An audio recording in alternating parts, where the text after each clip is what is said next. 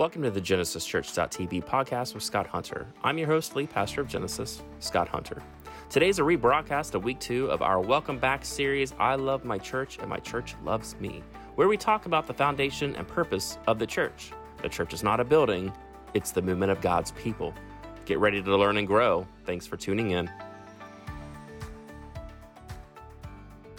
Welcome back to week two of our series, I Love My Church and My Church Loves Me. What a good morning so far. Amen.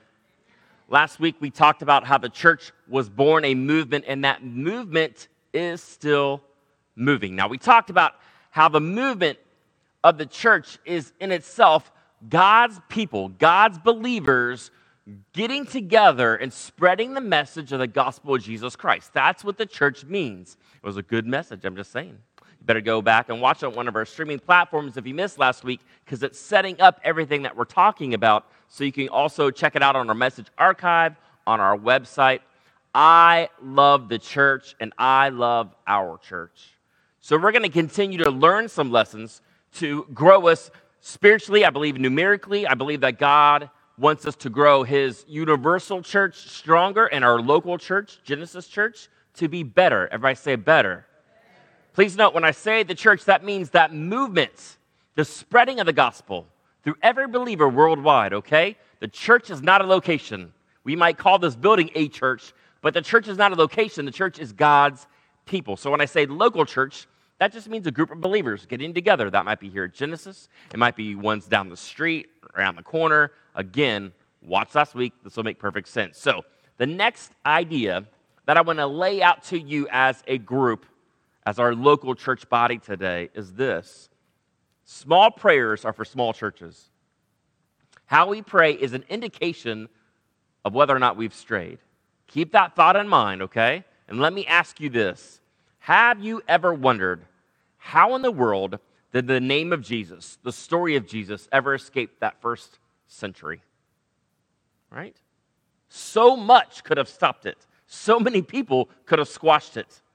How did it become the biggest and the most amazing, greatest story of all time that has ever been told? The answer is something happened. Something happened, and it launched this movement known as the church. It's the foundation of what we believed. It's something that happened. It's not just something that was simply taught a long, long time ago. People have taught things forever and they're not remembered. But something critical, something amazing happened. Jesus Christ rose from the dead. And then eyewitnesses were charged to go and talk about it. And the church launched itself around that good news that Jesus is alive forevermore, that Jesus is the Messiah, the Holy One of God, and that man's primary obstacle, sin, had been defeated forever. And the ultimate penalty for sin is death. And because of Jesus Christ, sin has been overcome, death has been defeated forever, and the church launched. The church launched as a multicultural, a multiplying movement with that specific mission in mind to make disciples, to make believers, to make followers of Jesus Christ. So from that day forward, there's always been a group dedicated to this with the refusal of that ideal. Just we're not letting it go that the church is a movement, the church is a gathering, it's not a building. So that gathering of God's people we are called to go change the world. To know Christ and see, we say it, but do we believe it? Because I don't believe the majority of the world has, never has. I still think the majority of the world sees church as a building where people go and they just attend and then they leave.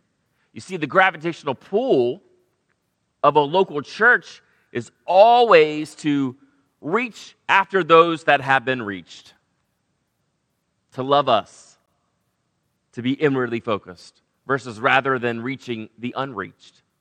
It's a place where we begin to wonder if we focus so much serving the insiders versus serving some outsiders. You know, as history has shown, church has been hostile to outsiders. Like some of the things that I read in history about the church, and I'm like, man, they missed the boat, right? Christians who attend insider focused churches become super insensitive to people on the outside looking in. Like, this is our country club. It is not your place of belonging, right? Nope, that's never going to happen here. I told you last week when we started this thing, as long as I'm leading the pack, this will be a real church for real people, for the messed up, the broken, the people on their, their last ditch of life and are looking for some kind of solution, some kind of encounter with God. I helped plant this church, and we will be that real church.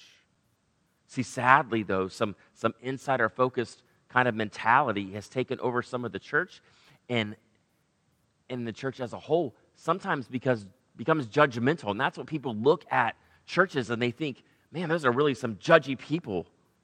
Or sometimes they're just kind but they're just oblivious to my needs or to even seeing me. So let me tell you of a, a bad but not so bad church experience and let me explain how that works when i graduated college I got married the same month, and then in the next few days, I went and moved to New York City with my wife. We didn't do much in the month of May. Um, but my wife and I got there, and we attended this amazing megachurch in Brooklyn, and it was huge.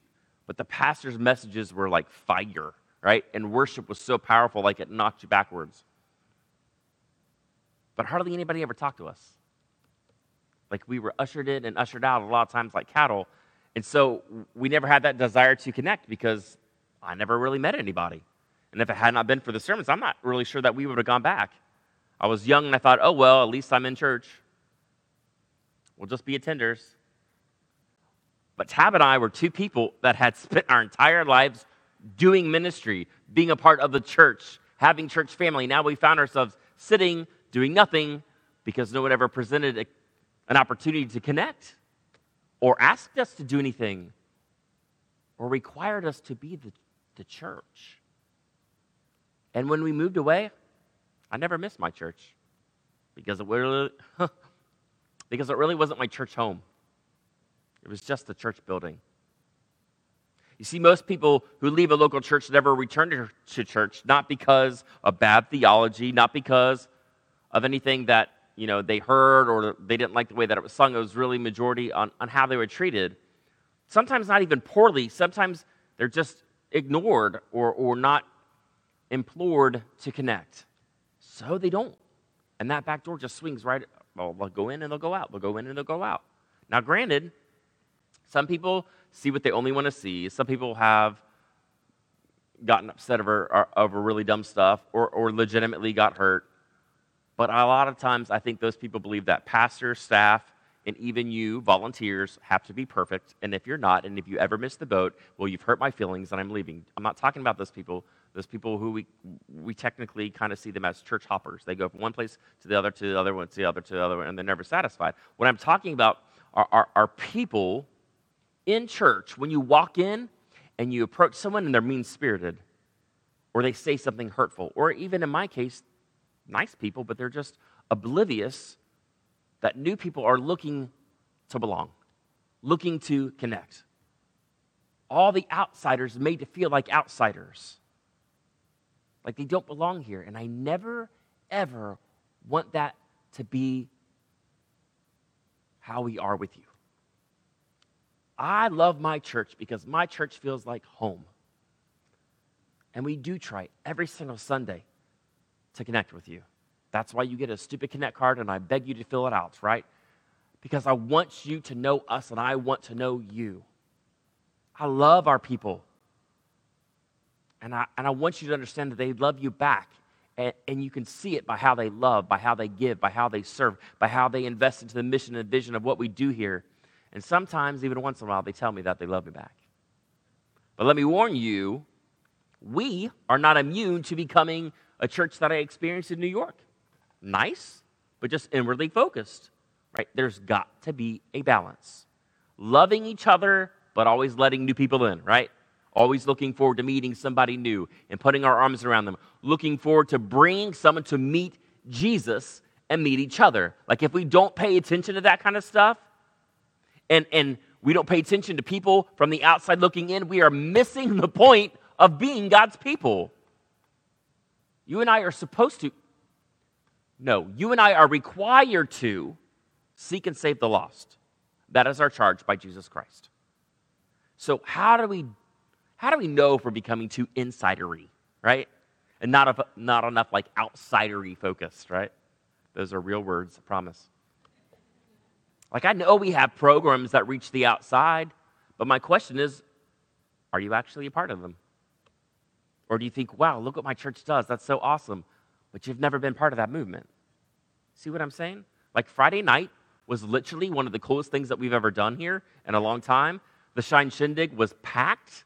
You're going to watch a, a video recap at the end of this, so you'll get to see what I'm talking about today. But there was just a small handful of Genesis. Everybody that was serving, yeah, they're from Genesis Church.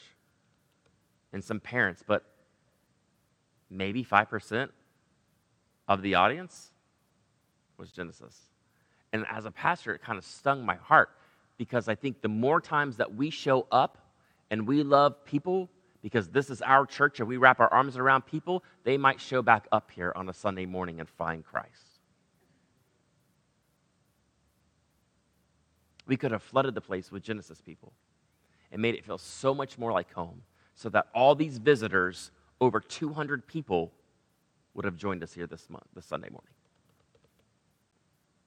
You know, look around in the morning. Like every week, I see visitors coming in, and then I'm convicted. Yet, who have I brought? I'm not calling anybody out. I'm calling all of us to wake up. Like, I love you, my church. And I'm not just saying this to you, I'm saying to myself. But we love each other and we love God. So don't you think other people need to learn to be loved and be loved by Him? Romans 10, 13 through 15 is one of the most compelling scriptures. Paul says to us, via the power of the Holy Spirit who spoke through him to write this, for everyone who calls on the name of the Lord will be saved. But how can they call on him to be saved unless they believe in him? And how can they believe in him if they've never heard about him? And how can they hear about him unless someone tells them? And how will anyone go and tell them unless they are being sent? That is why the scripture says, How beautiful are the feet of the messengers who bring the good news. Oh, if we would just start bringing the good news. How do we know if we're slowly drifting towards being a more inward kind of people? A bunch of people who like to hang out and drink cool coffee and sing cool songs and like wear some Jesus t shirts, right? Talking about the things we like to talk about, enjoying good potluck dinner on first Wednesday night, right? Because I like your macaroni and cheese. Whoever bring the macaroni and cheese, keep bringing that macaroni and cheese, right? We love to hang out with each other. There's nothing wrong with that. But this place should also be flooded by people who do not know God. People trying desperately to find some hope for life, to live again, who desperately need to know that God loves them. And again, I just want to lay this out in front of you today because I want you to grapple with this the way that I have all week long. How a church prays indicates on whether it's strayed. How a church people, how we as Genesis, how we pray is an indicator on how we have strayed. And I'm not talking about living in deliberate disobedience to God's word in obvious sin. I'm talking about the sin of omission where we just don't do what we're supposed to do and we're just not paying attention to it. That we've strayed from the mission that He's put into our lives. We scream it, know Christ to make Him known, but are we living it? Think about our prayers for this moment. Who and what do we pray about the most? I'm so 100% guilty of this. Mostly, I pray about people that I know are, are, are sick, relatives, and those on the Connect cards. But they're all mostly these inside kind of prayers, right? I'm praying for you, you, you, you. And I think, who am I praying for in my world that has no clue who you are, Jesus? Do you know why sometimes your prayers seem like words that kind of like stop when they hit the ceiling? Maybe because they're being prayed with no urgency and no expectancy. Maybe it's because we don't require God's intervention to show up and show off in the middle of what we're trying to pray for. Here's why because sometimes we pray for things that don't really require God's intervention or attention. If you and I are not praying radical prayers that require God to move, then why don't we just stop being chill and go answer our own dang prayers and just do the work? Good night's sleep? Can't get one? That's what I'm praying for? Yo, there's medicine for that, right? And if I just pray every day, Lord, let me have a good day at the office. If that's all I'm praying, dude, no wonder why you're bored and tired all day long at work. I wonder if God's bored. Now, being a little facetious, facetious, it's hard to say. Because I do believe you pray for everything large and small. But it's time to shake up some stuff. That song could not have been more appropriate for this message today. That God might shake up my inside prayers and help me to take these blinders off and start looking around me. Why? Because God is electric, God is amazing, and His church should be the same. If you have a Bible, turn to Acts chapter 4. We're going to get into something here that is literally the first recorded prayer after the church kickstarts, after its opening day. And you get nothing but a just an excited group of Jesus followers, and they're like on the verge of being persecuted and like beaten up and thrown in jail. Like it's crazy. And here is what happens. Let me give you some background before we read this thing. On day one, remember, 3,000 people came to know Jesus Christ as personal friend and Savior because bold Peter got up under the influence of the Holy Spirit being dunked out on him and preached the good news. And on the day of Pentecost, where all these people were in the middle of Jerusalem, 3,000 people heard it in their own dialect, their own language, what Peter was preaching, and they gave their heart to the Lord. A few days later, Peter and John, they went to the temple and, and they healed a guy who the Bible says was lame from birth, meaning that his legs were misformed in the womb, and people saw it, and like eyeballs popped out their head, kind of astounded. People begin to gather more and more because, man, you start seeing signs and wonders, and people show up to see what you're talking about. And they were preaching about the resurrection of Jesus Christ. And then several thousand were believed 5,000 men, plus women, plus children. The city, like, had swelled to about 70,000 people, and so that was over 10% of the population. That's crazy. But hold up. The temple leaders got a little disturbed of all this resurrection talk, right? People don't want to hear about Jesus Christ. So what did they do? They got to the disciples and they threw all them in jail. The next day they brought him in for questioning, and then my boy Peter got up again. Woo, I love it. And he says this little message about the resurrection to all the people who had just killed Jesus Christ. Acts 4:12. Salvation is found in no one else, for there is no other name under heaven given to mankind by which we must be saved. That's bold. Talk about a narrow gate, right? But no one else has ever made the claims that Jesus made. So he shared, he said, when they saw the courage of Peter and John, the jokers that ran away when they arrested Jesus, right? Peter hid and then came and snuck around and then denied him. When they saw the boldness on him of these unschooled, ordinary men, they were astonished. And they took note that these men had been with Jesus. I love that phrase. I want people to look at me, look at you, and say, What? You've been spending time with the Lord. I can tell, right?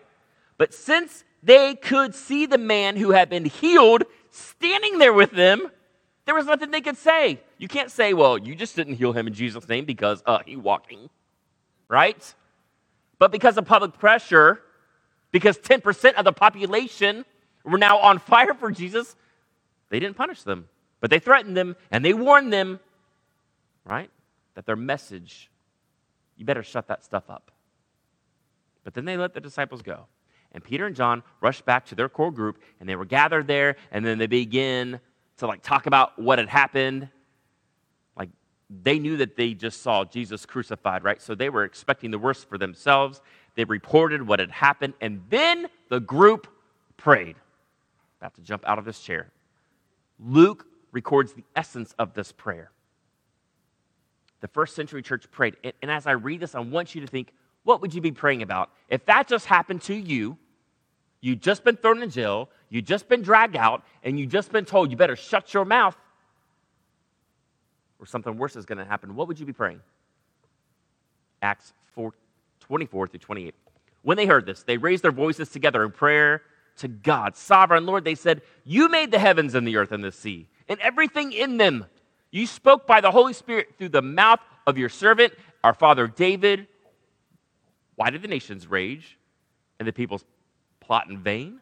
The kings of the earth rise up and the rulers band together against the Lord and against his anointed one. Indeed, Herod and Pontius Pilate met together with the Gentiles and the people of Israel in the city to conspire against your holy servant Jesus, whom you anointed. They did what your power and will had decided beforehand should happen. Okay? So they're laying out, Lord, we get that you are in charge of all things. Here's the request. Look at verse 29. Now, the, now, Lord, consider their threats and enable your servants to speak your word with great boldness. They prayed boldness and confidence, not protection. Stretch out your hand to heal and perform signs and wonders through the name of your holy servant Jesus. Lord, let this thing snowball, keep healing, keep turning heads at the commotion of your amazing, miraculous touch. In contrast to our prayers, so much of the time of help me, protect me, bless me, give to me. Like, I think, like, how many times have I prayed that? And I think, how many times have I been praying, Lord, in this season of my life for boldness? Like, I have been hit, wrecked, cut open a bazillion times, and I'm thinking, Lord, just let this in. Lord, heal this. Lord, fix this. Lord, I, I am in a rough spot. How many times have I been praying, Lord, make me bold so that every single doctor, nurse that I come in contact with, Lord, walks away and they believe in you? How many, how many opportunities have I missed? When was the last time that you prayed your life would draw attention to the Savior? Sometimes I think we pray these little weeny prayers, and I'm, I'm like, that, that's why very little happens. Look at verse 31. After they prayed, the place where they were meeting was shaken. and they were all filled with the Holy Spirit and spoke the word of God boldly. See, God dumps his power from his Holy Spirit. It's dunamis in the Greek. That means where the word dynamite comes from. It means explosive power hit these men, hit these women, hit these kids, and then the room shook. What? Right? And Luke can't help draw their attention. I love this. And he says, I'm going to draw your attention to something that nobody was going to anticipate, something that seemingly seems disconnected. Read the next verse. A case of generosity broke out. Weird, right?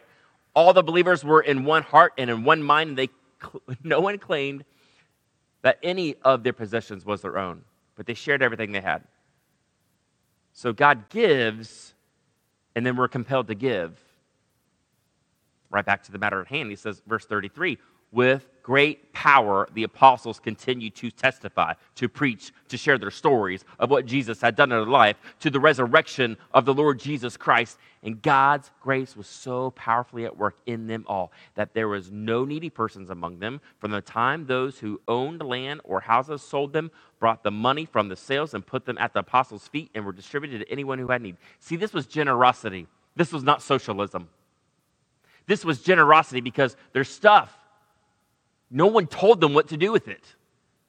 God got on their heart and said, I'm going to give away so that you are not needy. That's generosity.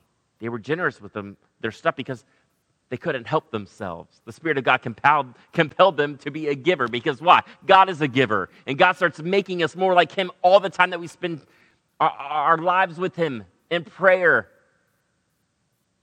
He's a blesser. And He blesses us so that we begin to bless other people. There's just this natural connection to this stuff. And I don't think that we ever connect these things. Like I read this, and I think sometimes I read those passages, I was like, where did that come from? But there's a connection between boldness and generosity. Why? Because their money followed their prayers. Our income follows, our investments follow ours as well. Makes sense? Now, apparently that makes no sense. Make sense? Out of your heart speaks truth. Out of your heart flows your generosity. Out of your heart, what God is doing in you is compelled to come out of your life. That's called fruit of the Spirit operating in you and through you. Now, I don't want us to be this big church that prays these small prayers. I want to see our faith grow. I want to see this church multiply. I want to see prayers get bolder and crazier. I want to see the power of God explode and keep doing ministries bigger and better. I want to see people healed. I want to see the people who've never been able to walk before in their entire lives get up out of a chair and walk. I want to see people who have deaf ears be opened. I want to see the blind see. Because I believe God still does those things. I just don't think we pray for them. I think we pray, Lord, the money, and then we don't. Are you travailing? You know what that means? It means you're praying through. It means you're praying your guts out. It means you're wearing out holes. Why do you think I got holes on my jeans? It ain't because they fancy. Woo! It's because I've been praying themselves to death. That's what we got to do. And it's not us that makes it happen, but I'm telling you, it's God that makes it happen. But I'm saying, the Word of God says if you if you do not ask, you do not have. If you ask not, you have not. So I'm going to start asking, and I'm going to keep on knocking, and I'm going to pound on his door till he opens and hears me. So, beginning today, I want you to start praying for boldness. I know, not, not instead of what you pray, in addition to what you pray. Because I believe you pray for everything. It's fine to pray for your family. You should be praying for your family. Pray always. Pray in short prayers. Pray those little tweet prayers, like just go to God in 180 characters all day long, right? But I believe that you can do that, but you got to get alone with God too. Got to get alone with God and, and, and start wearing out the knees in your jeans. And just pray. Shake the ground let the Lord's Spirit fall and hit you so that it makes the earthquake. And if that makes you a little uncomfortable because your prayers have been too tame, too small, to you, to me, and not enough God, maybe it's time we just switch up the way that we pray. Maybe we just stop praying the small prayers or the things that are not big enough or not bold enough. We're not even brave enough. Lord, today make us brave. Lord, today make us bold. Lord, to make us, God, today make us the fullest, generous generation that has ever seen the earth. Lord, I pray, God, today that what we do, what we say, how we love, how we give, how we relinquish our lives, asking nothing in return, Lord, it flips people's lives upside down and makes us question why we are what we are, who we are, and who is living in us. Let your fire fall, Lord, and ignite all of us, Lord. So let me just wrap this up today and say this. Let me be bold with you today. Chances are, if you pray like most Christians, if God answered all the prayers that you've prayed this past year, and the only difference you've seen is what has changed in your personal life, maybe your family's life. Maybe then some of you have gotten married, some of you have had kids, or you've gotten better grades in school. Not my children. You stopped praying that prayer, start praying it better, right? Maybe you have been healed. Maybe you've had relatives healed if God answered all your prayers and the only people that benefited are your family, then it's time to switch things up, my church. Don't get me wrong, pray for those things. You should pray for those things. But if that's the only kind of stuff that we're praying for, then we've lost sight of the bigger picture. That we're here to seek and save the lost. The world is on fire. And we need to ask God to intervene. People are dying spiritually all the time, and they're dying physically more often now than not. How many of those people in mass shootings were just on a weekend in Chicago have never heard the message and the gospel and the hope of Jesus Christ? And it's over for them. You get one life, one chance. So do all of your friends, so do all of your family members, so do all of your coworkers. What are we doing to reach them? So those prayers that are just me focused, let's turn them outward. Let's get bold. That's how a Christian gets more outside focused on its mission. I think that's how the first century got the message of Jesus Christ out because they did something with it.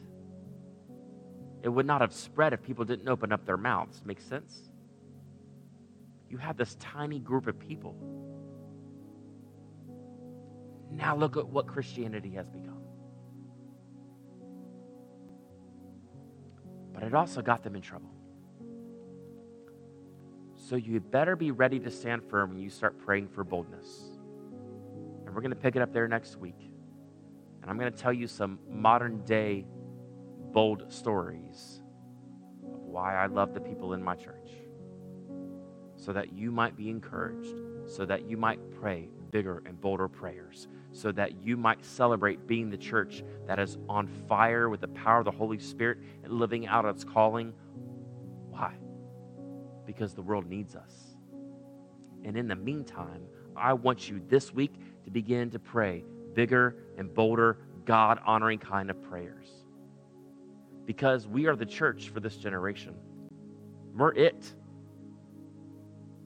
And we've been called to pray. So I'm going to give you a little prayer that I want us to pray out loud together today. Here's what I want you to pray this whole week. You can snap pictures of it with your camera phones. Lord, enable me to speak your word with great boldness. Use me to stretch out my hand to heal and perform signs and wonders through the name of Jesus.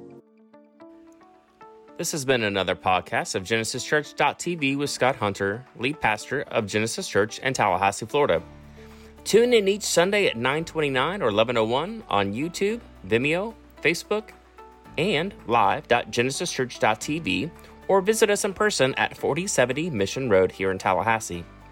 Catch us for weekly messages and midweek interviews and encouragement here on the GenesisChurch.tv podcast.